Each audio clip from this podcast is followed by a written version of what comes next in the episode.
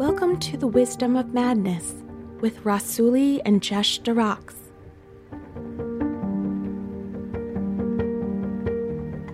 Two friends from different worlds discuss the beauty and mystery of creativity.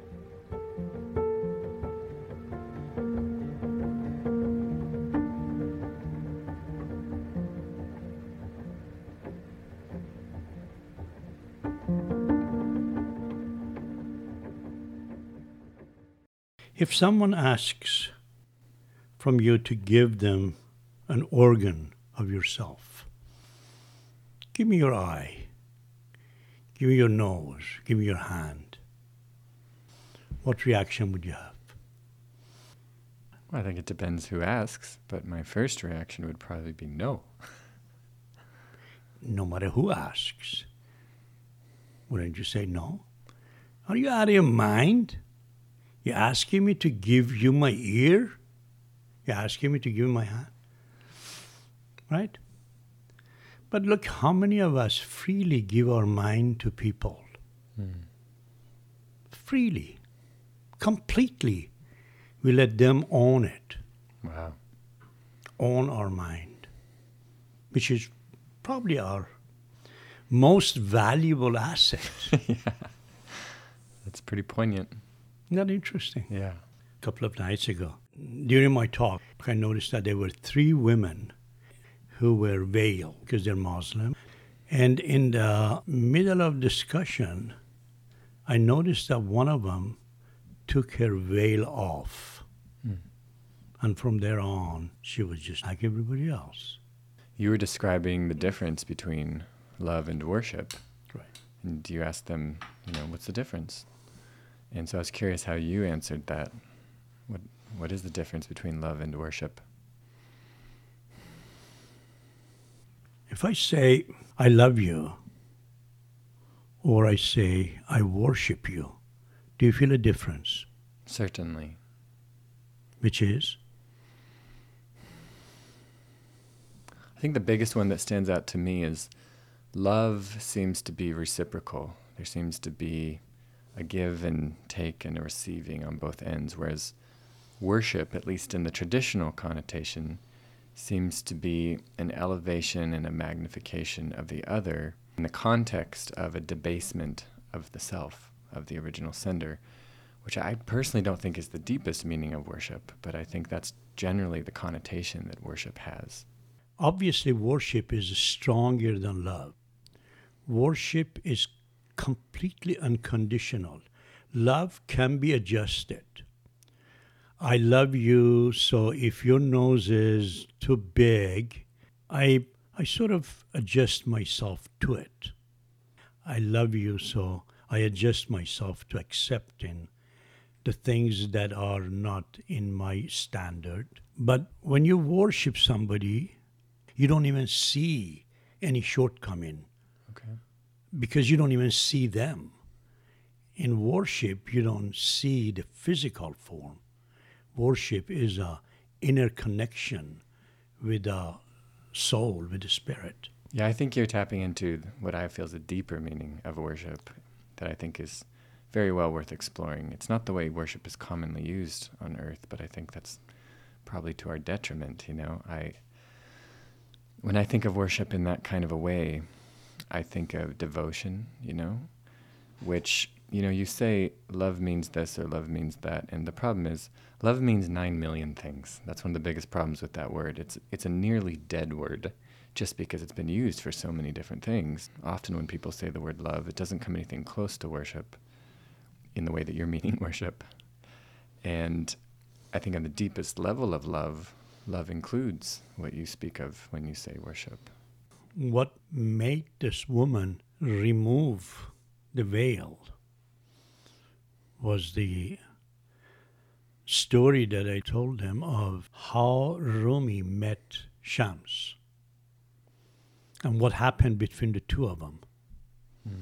Now, as you know, Rumi was Archbishop of Konya, something at the level of Archbishop in the Islamic world.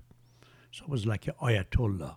And he was the leader, and he was well educated in four languages and he could speak well.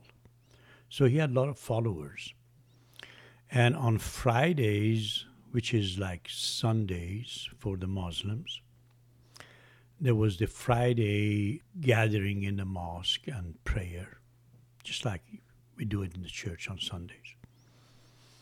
And one Friday, after Rumi had already done the sermon, and as he was leaving from the mosque through the bazaar, crowd were following him. And as he walked through the bazaar, there was somebody coming the opposite direction. And the person got closer and closer. When he came close to Rumi, Rumi realized that obviously he was not from town because he was not following him. So he said, You're a stranger, where do you come from? And the old man, who was Shams, said, I come from love. Rumi, being the Ayatollah, he said, Oh, Great, you're coming from Mecca, God's home. And he said, No, I come from the heart. Rumi felt like he doesn't understand and started going away. And Shams stopped him and said, I have a question.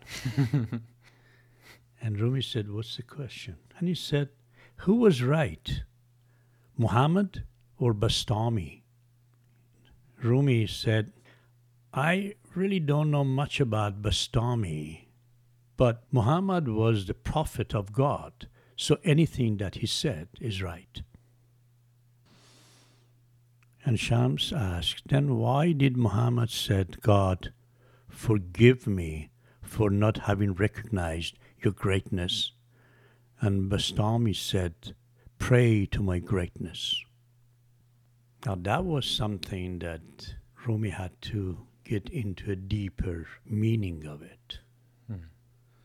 Pray to my greatness is seeing yourself as the divine power, is seeing the, the universe as the skin of God, as the skin of divine power. Like a balloon and the air in it. Balloon is the skin of the air. Air is God that exists everywhere, outside the balloon and inside the balloon. Doesn't matter. So when you take the air out, you don't see any shape of air anymore, and the balloon gets buried six feet under. Mm. The recognition that the whole universe is face of God, is the skin of God. It makes you feel different about God. Everything is God. So I have to have more respect for it. I have to worship it. The table is not just a table, it's more than that. I used to tell this story back when I was uh, a photographer primarily to clients, you know, that were going to have their pictures taken as a couple. When you're trying to express what the point of all that is, you know, you can just say, "We're gonna get your picture taken," and people are like, eh, "Okay," and they're not very excited about it. But if you tell them why it's important to get their picture taken, the exact same process can take on an entirely different meaning and an entirely different value. And it was during that time, during those years of my life, when I really got to see firsthand how the very same things were of priceless value or of no value at all, not based on the action itself, but based entirely on the people involved and the way that they saw it. Imagine you got into a really bitter argument with someone that you loved dearly, and you're so angry that you slam down the phone, you hang it up, shows you how old that story was because I talk about slamming a phone, which these days is like horrifying to all of us. No, the screen will break, you know. So I'm gonna have to update that little story. What is the phone? yeah, that's what the kids will be saying. What's a phone? I just speak into my fingers, you know. You are so angry with this person that you hang up on them. You vigorously press the red button at the bottom of your screen passionately. And um, you know, the last words are these angry, kind of ugly words of separation. And then if five minutes later you get a call and, you know, it says, hello, is this, you know, Mr. Archer? And you're like, yes. Um, is your wife named Anne Archer? Yes. You better come down to the hospital right away. There's been a terrible accident. You know, she's got her last few moments. If you don't make it here soon, you might not be able to say goodbye in person. You definitely don't say, Well, you should have heard the way that she talked to me five minutes ago. She can die alone, and hang up on him. It's not what you do. No matter what the last conversation was, the second that you know that she's there in the hospital, you race. You throw down everything. You run red lights. You you do whatever you have to do. You run into the hospital. You run past guards. You do whatever you needed to do just to race in there to be there by that bedside. And the entire time, you have a crystal clarity about how much that person is worth, about how beautiful they are, about how irreplaceable and priceless that they are. And you run into the room, you pull aside the curtain, and there's been some kind of mistake. It's a different Ann Archer. They just called the wrong Mr. Archer. But even though it's the wrong woman there on the bed, you don't pick up the argument where you left it off. The argument is gone. Argument has dissolved into nothingness. And you call up the still alive Anne Archer and you just say, I love you. You are precious to me. I'm so sorry. I was a stupid idiot. I'm taking you out. We're going to the mountains. It's just you and me. And the whole concept that that entire thing just exists in the mind. They're this horrible person you can't even talk to, or they're precious beyond precious and we need to go. It, the fact that the difference between those two very same physical beings is entirely having to do with the way that you see those beings is really profound and extraordinary when you really get into it because we buy into the stories that we're fed most of the time. We buy into our own stories about how horrible the person is or how great they are, whichever way. It's there's stories. And we forget a lot of the time that subconsciously or consciously at the center of us, there's the one who is writing the stories and creating the stories. And coming from that place, connecting with that place, that's a godlike power. That is a godlike power to be the one naming all of these things. And most of the time, we are not in connection with our godlike power. So we're more in that, you know, like Muhammad was saying, that I did not see your greatness. You know, wife, forgive me that I, I called you this stupid thing and I forgot how precious that you were. You know, and then you have the other, this Bastami, who says, pray to my greatness. You know, f- for me, that's the one that's in recognition of, I am the author of greatness. All greatness comes from the center of me, as all horribleness does. Both of those two things coming from the same source. And we humans get in these loops where we just become subject and in slavery to these stories, you know, and then completely set aside our own deep divine royal nature. Look at another metaphoric aspects of it. Now, the first time that you're in argument with your wife, if somebody checks your heart to find out how much love there is in it, it's pretty much different from the time that you hear that she's been in an accident and she's going to be depart from this world. They're completely two different levels of love inside the heart. The first one has to do with havingness. I have that, so I'm not worrying about it. Mm. The second one reminds you that I was not really appreciating it. Mm. And she's going now, she's going to be gone. The idea of love develops in the second one, not in the first one. In the first one, reduces love. Mm. In the second one, it increases love, which means that in a way, love is a preparation, a process, and a satisfaction. Making love is preparation, process, satisfaction. That's the general approach of love. As we increase the satisfaction, we reduce the intensity of love. As you're more satisfied with your beloved, you reduce the intensity of your love for the beloved. In the preparation state, as you are longing for making love with your beloved, your love increases, which means longing is the developer of love, not satisfaction. Hmm.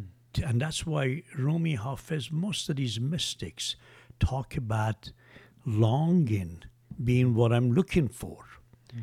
Because longing is what intensifies love. Satisfaction is what reduces love. So the question comes what do we do to keep our beloved happy and be with the beloved and not reduce love? I think that's a really powerful question and one that we could explore in several different ways. And I think it's important, specifically with this one, to make it practical, you know, in a way that, that people can can edge into in their own lives. And I think the first way that comes to me is this idea of redefining what physical and spiritual are. Because we throw around this word spiritual. I was having a conversation this morning with a friend about what it means to be spiritual. And be, people think, you know, that spiritual means you have to dress a certain way or know a certain word or something like that. Or I was making the joke earlier, you know, it's like, I'm spiritual now, so I call myself Rainbow Face. You know, it's like it's what spiritual means. no offense to anyone actually called Rainbow Face. Um, physical means limited. It means finite. It means specific, and spiritual means infinite, unlimited, boundless. And if we just look at physical and spiritual in such a practical way and kind of take out the religious trappings around those two words, you know, where physical is somehow abhorrent and spiritual is, ah, you know, if, if we take out some of that trapping and we just look at the difference between form or formless, and then we apply that to this, um, this uh, idea that we're talking about, how do we have a love that keeps on having longing at the same time as we have our love? Does this mean that we will constantly be forced to have to be bereaved again and again and again? And that seems to be the human experience is the ones who become the most loving are the ones who've been bereaved the most times. That's kind of a horrible fate, you know? And I think that is the physical way that the physical teaches us. But there's a spiritual way to have longing at the same time as you are with the one that you love, and that is by recognizing not the physical nature of them, but the spiritual nature, which is to say, the endless, infinite nature of them. Because if you were with your beloved, whether that be God or whether that be your, your, your person, your partner, or your child, or whoever, whatever the beloved is, if you can look in their eyes and you can see that their eyes are just the beginning of them and in fact go an infinite distance on the inside, then you can have a never ending sense of longing as you continue to go deeper and deeper and deeper with them, because there will always be more to uncover. There will always be more to see. And I think that's one of the biggest mistakes that we make in relationship on a very practical level is in the beginning, you're looking at your partner and you're thinking, as you would say, wow, there's so much to learn about you. There's so much to do with you. There's so much to see about you. And then a year later or three years later, you're like, eh, I've seen it all. I've, I've done it all. There's nowhere else to really go with you. The longing goes, and as the longing goes, the love dies. Yeah. And as the love dies, there's skeletons sitting and walking next to each other.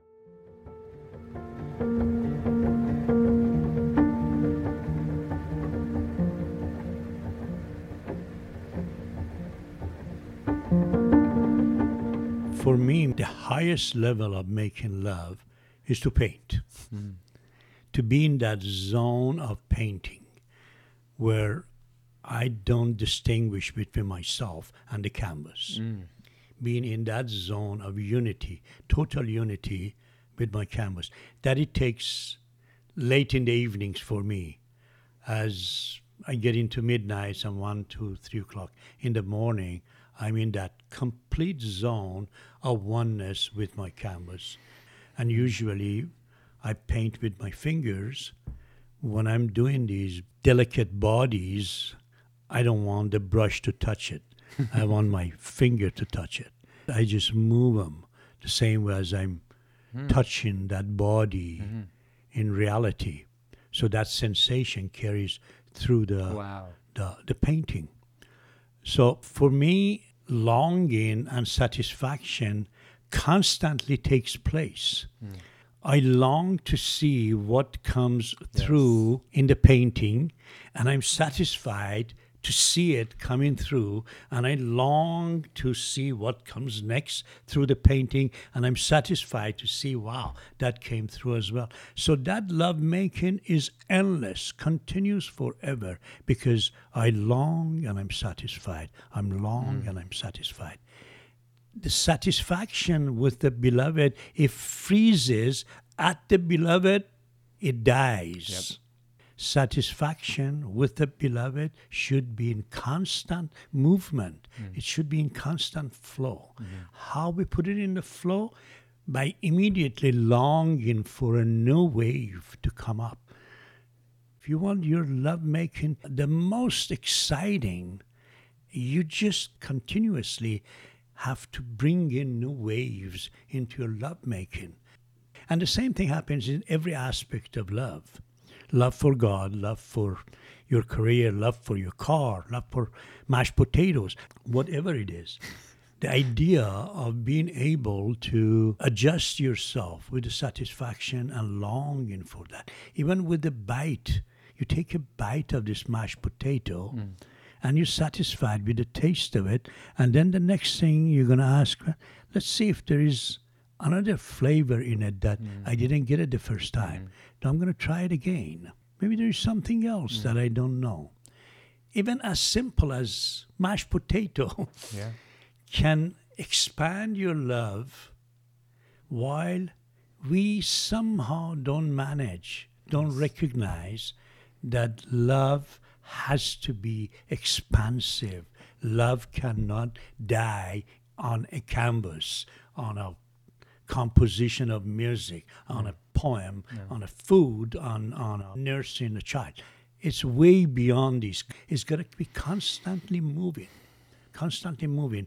Then this whole idea of longing and satisfaction becomes the ocean waves that works together to give rhythm into your love and to be in love and make love in a rhythmic way is the greatest thing that could happen because then you're in the total flow of this movement that you're not aware of. Hmm. And that's how we create. That it's yes, all of that in a sentence for me, or sorry, in a single word, is creativity. You know, and I don't think I've ever seen it as clearly as that. That this is why creativity is so powerful and important because it's physical and it's spiritual at the exact same time. It's the true merger of those two things. It's the union of the opposites, you know. And when you are creative, you are taking physical, finite form, and you're playing with it. You're you're adding in different dimensions to it. You're moving it. You're reshaping it, and that the importance of creativity. It's not just some thing on the side, you know, that some people are creative and some people aren't. That's just so ridiculous, you know. It it's literally the greatest gift that we were given is this ability to be creative.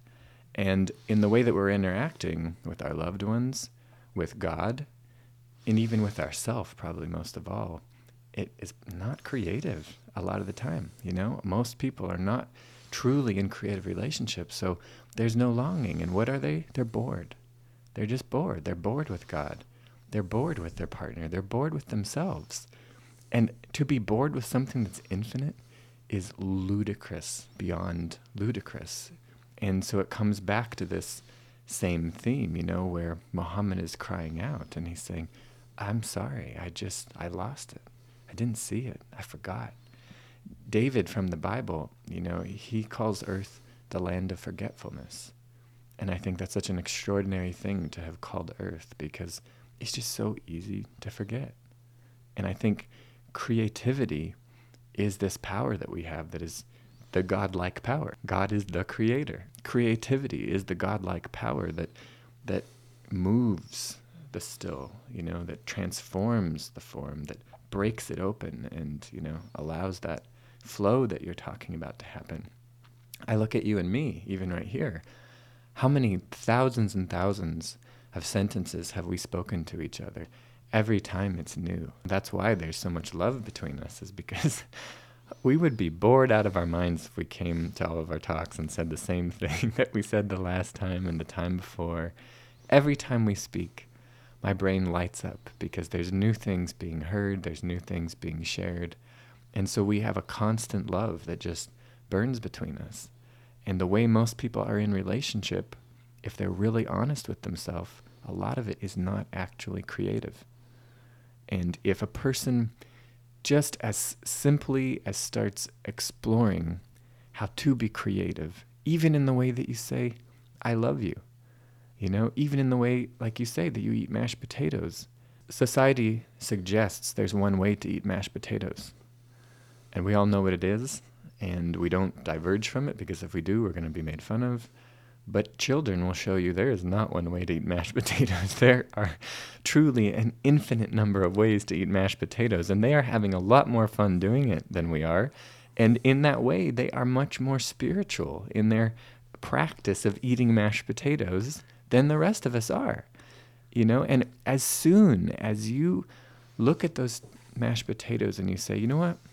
I've eaten mashed potatoes the same way for 10 years, for 30 years. I'm going to do it different today. As soon as you do that, the power of creativity unlocks in you. You approach it from a different angle. You use a different utensil. As simple as using your pinky. You know, and if you try this tonight in your next meal, forget forks, forget spoons, forget knives. Only use your pinky to eat.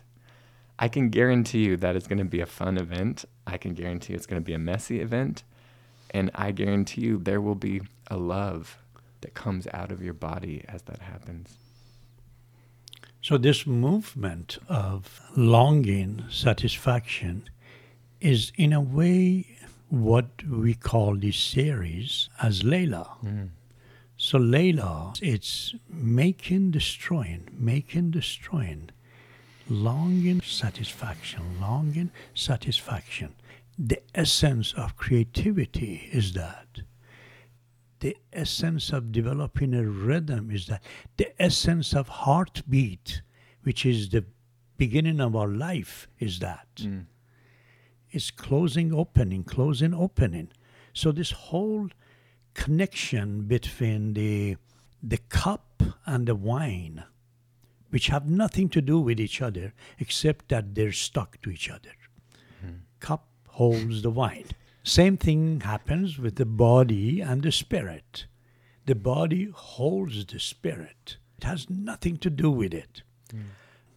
When I'm drinking the wine, I could be just enjoying the wine, or I could be enjoying kissing the lip of the cup too. Yes. As I begin to enjoy kissing the lip of the cup, even the wine tastes different. Yes. And you can begin to have that rhythm going as you drink the wine. That connection between the body and the spirit takes the same way. And the connection between the creativity and implementation is the same thing for an artist. You create totally in a innocent, fearless, free base, and then you put it into a form with total knowledge, experience, and everything, using your talent. So as you work with your talent as the form, if you keep on changing, you're creating it. Mm-hmm. But if you just repeat it, repetition Mm-hmm. brings weariness, Mm-hmm. and weariness is the biggest problem in life. Mm. So, this is really that union between the cup and the wine, union between the, the skin and the inner being. That is the creative process. That is when the universe becomes the skin of God. So you, you shrink that universe to your own universe, your own world in here. In my case, it shrinks into my canvas.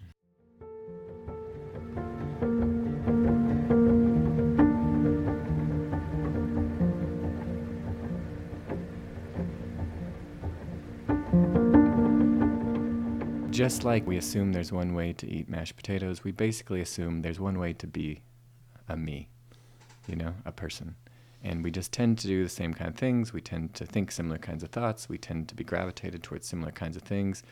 Not as children. As children, we're wild explorers, touching everything, putting our mouth on everything, running into everything, smelling everything. That's the most creative time of our entire life for most people, you know, because of those practices. People say it's because of the development stage of their brain. I don't think so. I think it's because of those practices. Because if you take those same practices to an adult, they'll get just as creative as a kid was. I think the developmental stage of the brain helps kids to be in that state more easily, you know, and then as our brain develops in these more later stages, we get so filled up with information. We get so filled up with all of these stories about the way that things have to be. And that includes ourself, you know. So in that same way that we forget, as Mohammed forgot, even in something as simple as these mashed potatoes, we forget.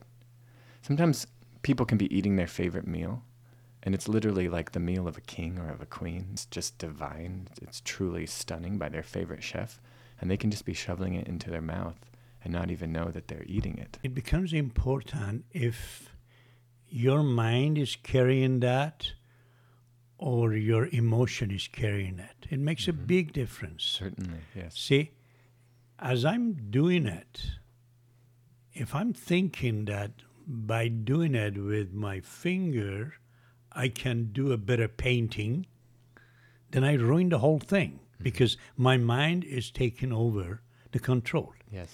But when I'm doing it with my emotion, it just goes on, stays on.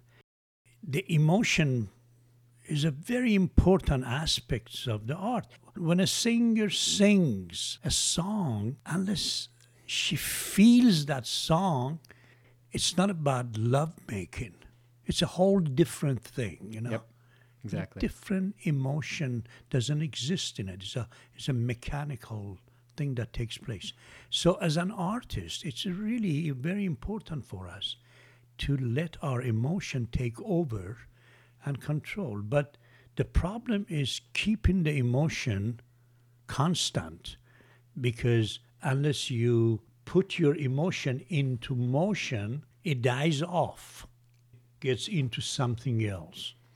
What we need as artists to have is rhythm in order to turn our emotion into an expression. If we don't have rhythm, we cannot turn our emotion into expression. Shift of emotion Yes. Yep. ruins Yep. everything Yep. into nothingness. It makes it just die off completely. So it's really valuable for us to keep our emotion constant Yes. as we create it. And in order to keep our emotion constant, we need to have a rhythm, our own rhythm. I think for me, when I hear you say all that, and even when you're speaking about the rhythm, you know, what does that mean practically to somebody? I feel like beauty, this is really where the role of beauty comes in. Because in the word beauty, there almost is embedded into it a sense of longing. Almost always, if not always, when we speak of beauty, we speak of longing. We, we speak of something that we see that's exciting to us and we want it. We want it in our mouths. we want it close to us. We want to have it. Beauty, as you've spoken to me before about it, is there's an attraction, you know, and the very word attraction implies that there's some kind of a separation between you and this other thing. And that's not to say that you can't find beauty in yourself, because you can. You can have an infinite attraction to yourself if you're doing it spiritually, like we were talking about before, where you recognize there are an infinite number of things that I could be. And I'm attracted to all of the ones that I don't know yet.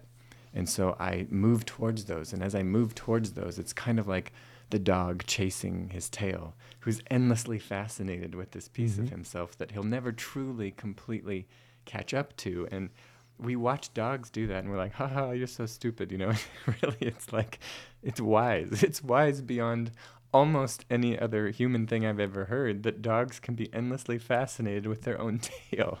It's because they're not looking for the end result. Dog is not about the end result. Yeah. John Cage's Four Minute Symphony, where on the stage you got musicians sitting in there, and the conductor starts the symphony, and the musicians play, but you don't hear anything.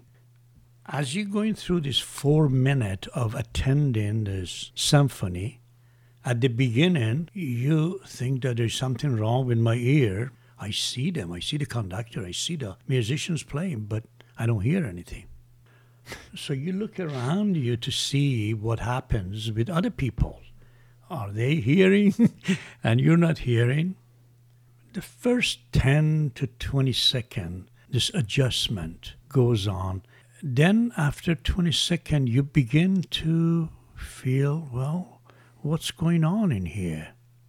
But since thought doesn't take you anywhere, it doesn't lead to something, you let your emotion take over. Mm-hmm. You're not thinking anymore.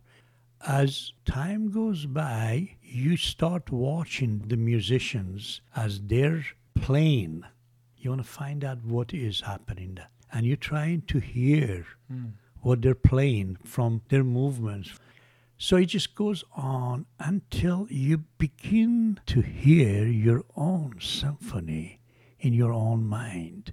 Genius. Then you have truly adjusted the movements of all the musicians with the symphony that is in your mind. Mm-hmm. By the time you get to the end of four minute symphony, you have heard a symphony which is purely something that you created in your mind. This whole adjustment that develops into a rhythm is very important for an artist to recognize there is a rhythm that I have to find. Love is something that we develop a rhythm for it. For worship, the rhythm is constant. The rhythm is a universal rhythm. You cannot build a rhythm of your own in the worship. You got to accept that universal rhythm that exists. Love is challenging, but worship is not challenging. Worship is pure acceptance without any condition whatsoever.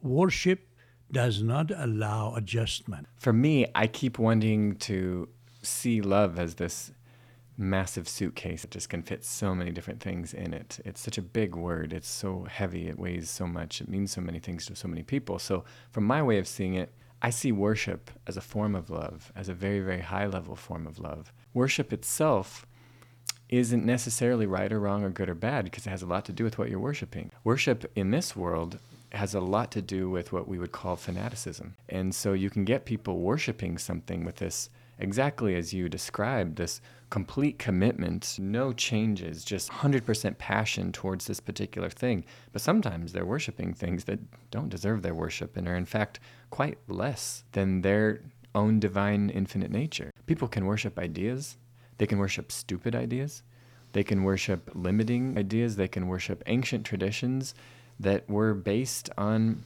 maybe not horrible things, but sometimes just things that are too small for us. And so I think the object of your worship is a really, really important part of this whole conversation. But assuming for a moment that your object of worship is worthy of worship, God or the infinite, the eternal soul, or, or something like that, assuming that, for me, worship means it's a very high level of love. So high has your rhythm grown in love, so deep is your power in love that you look at the face of the beloved, you look in the eyes of the beloved and nothing else exists. Even in the middle of a storm, in the middle of hail, in the middle of a comet crashing right in front of you, you see nothing but the eyes of the beloved. That's at the point of worship. And as that as you start entering into that stage of worship, the distance between you and the beloved closes. Love has grown from not just an idea or a concept or a I kind of like you or an affection. It has grown into a full run, a full steam ahead I am charging towards you with every single atom in my entire body, with all my strength, with all my spirit, with all my heart, diving straight in. Love is maybe you're looking at how beautiful the water is off the ocean on a cliff. And worship is you have already dove off and you are halfway down and there is no way back. That's how full you're in it. Yeah.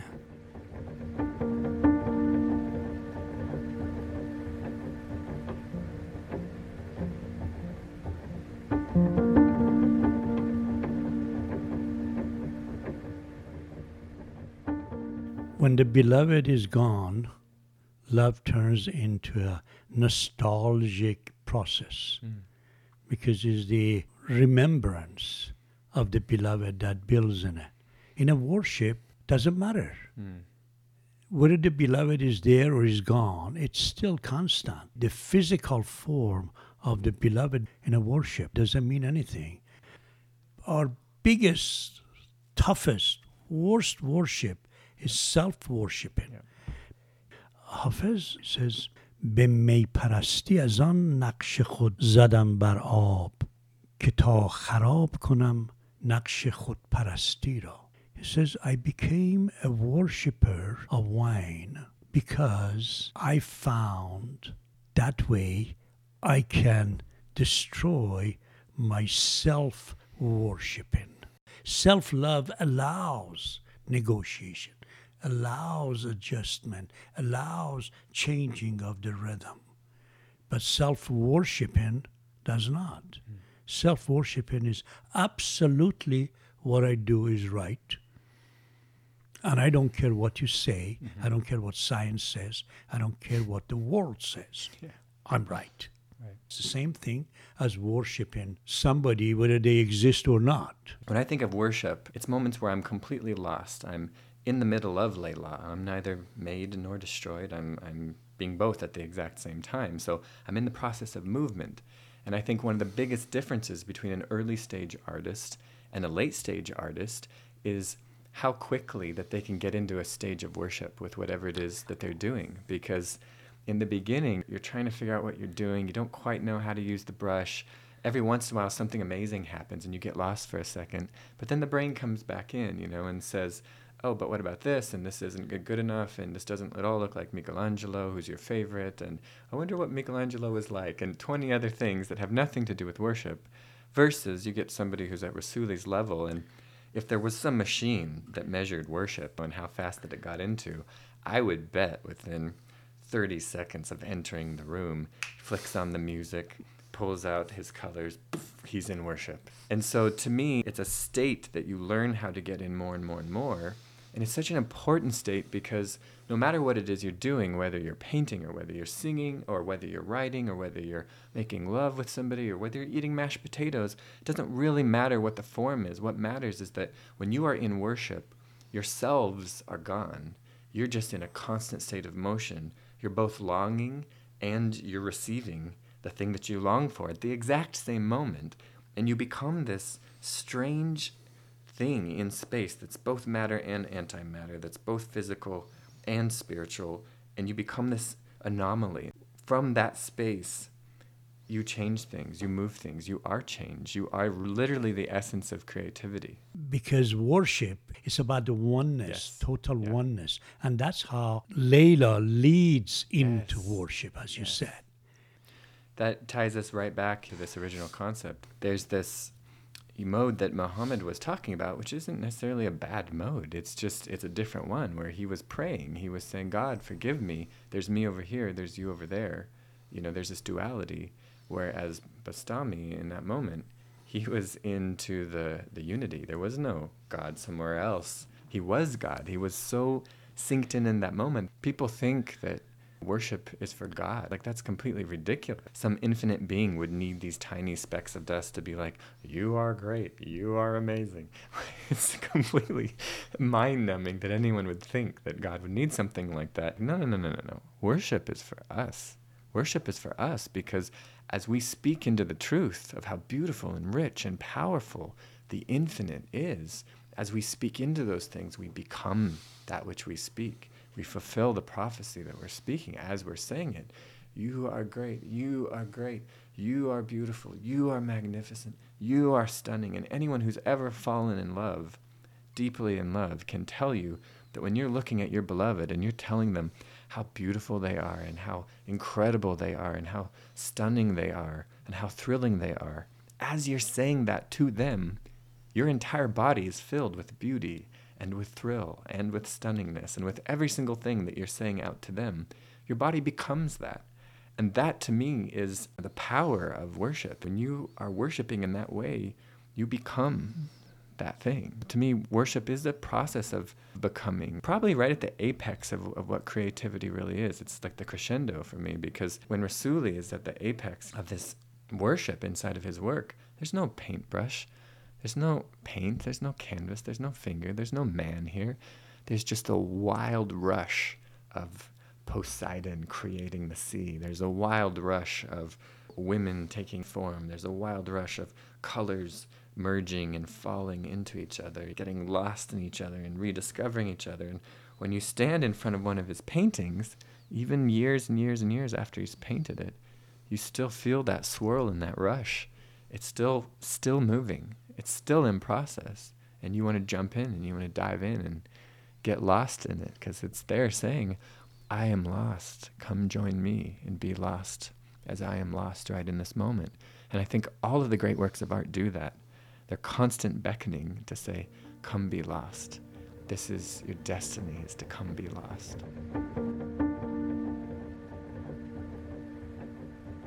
The Wisdom of Madness is produced by Rasuli, Jesh de Rox, and Elizabeth Joy Wyndham.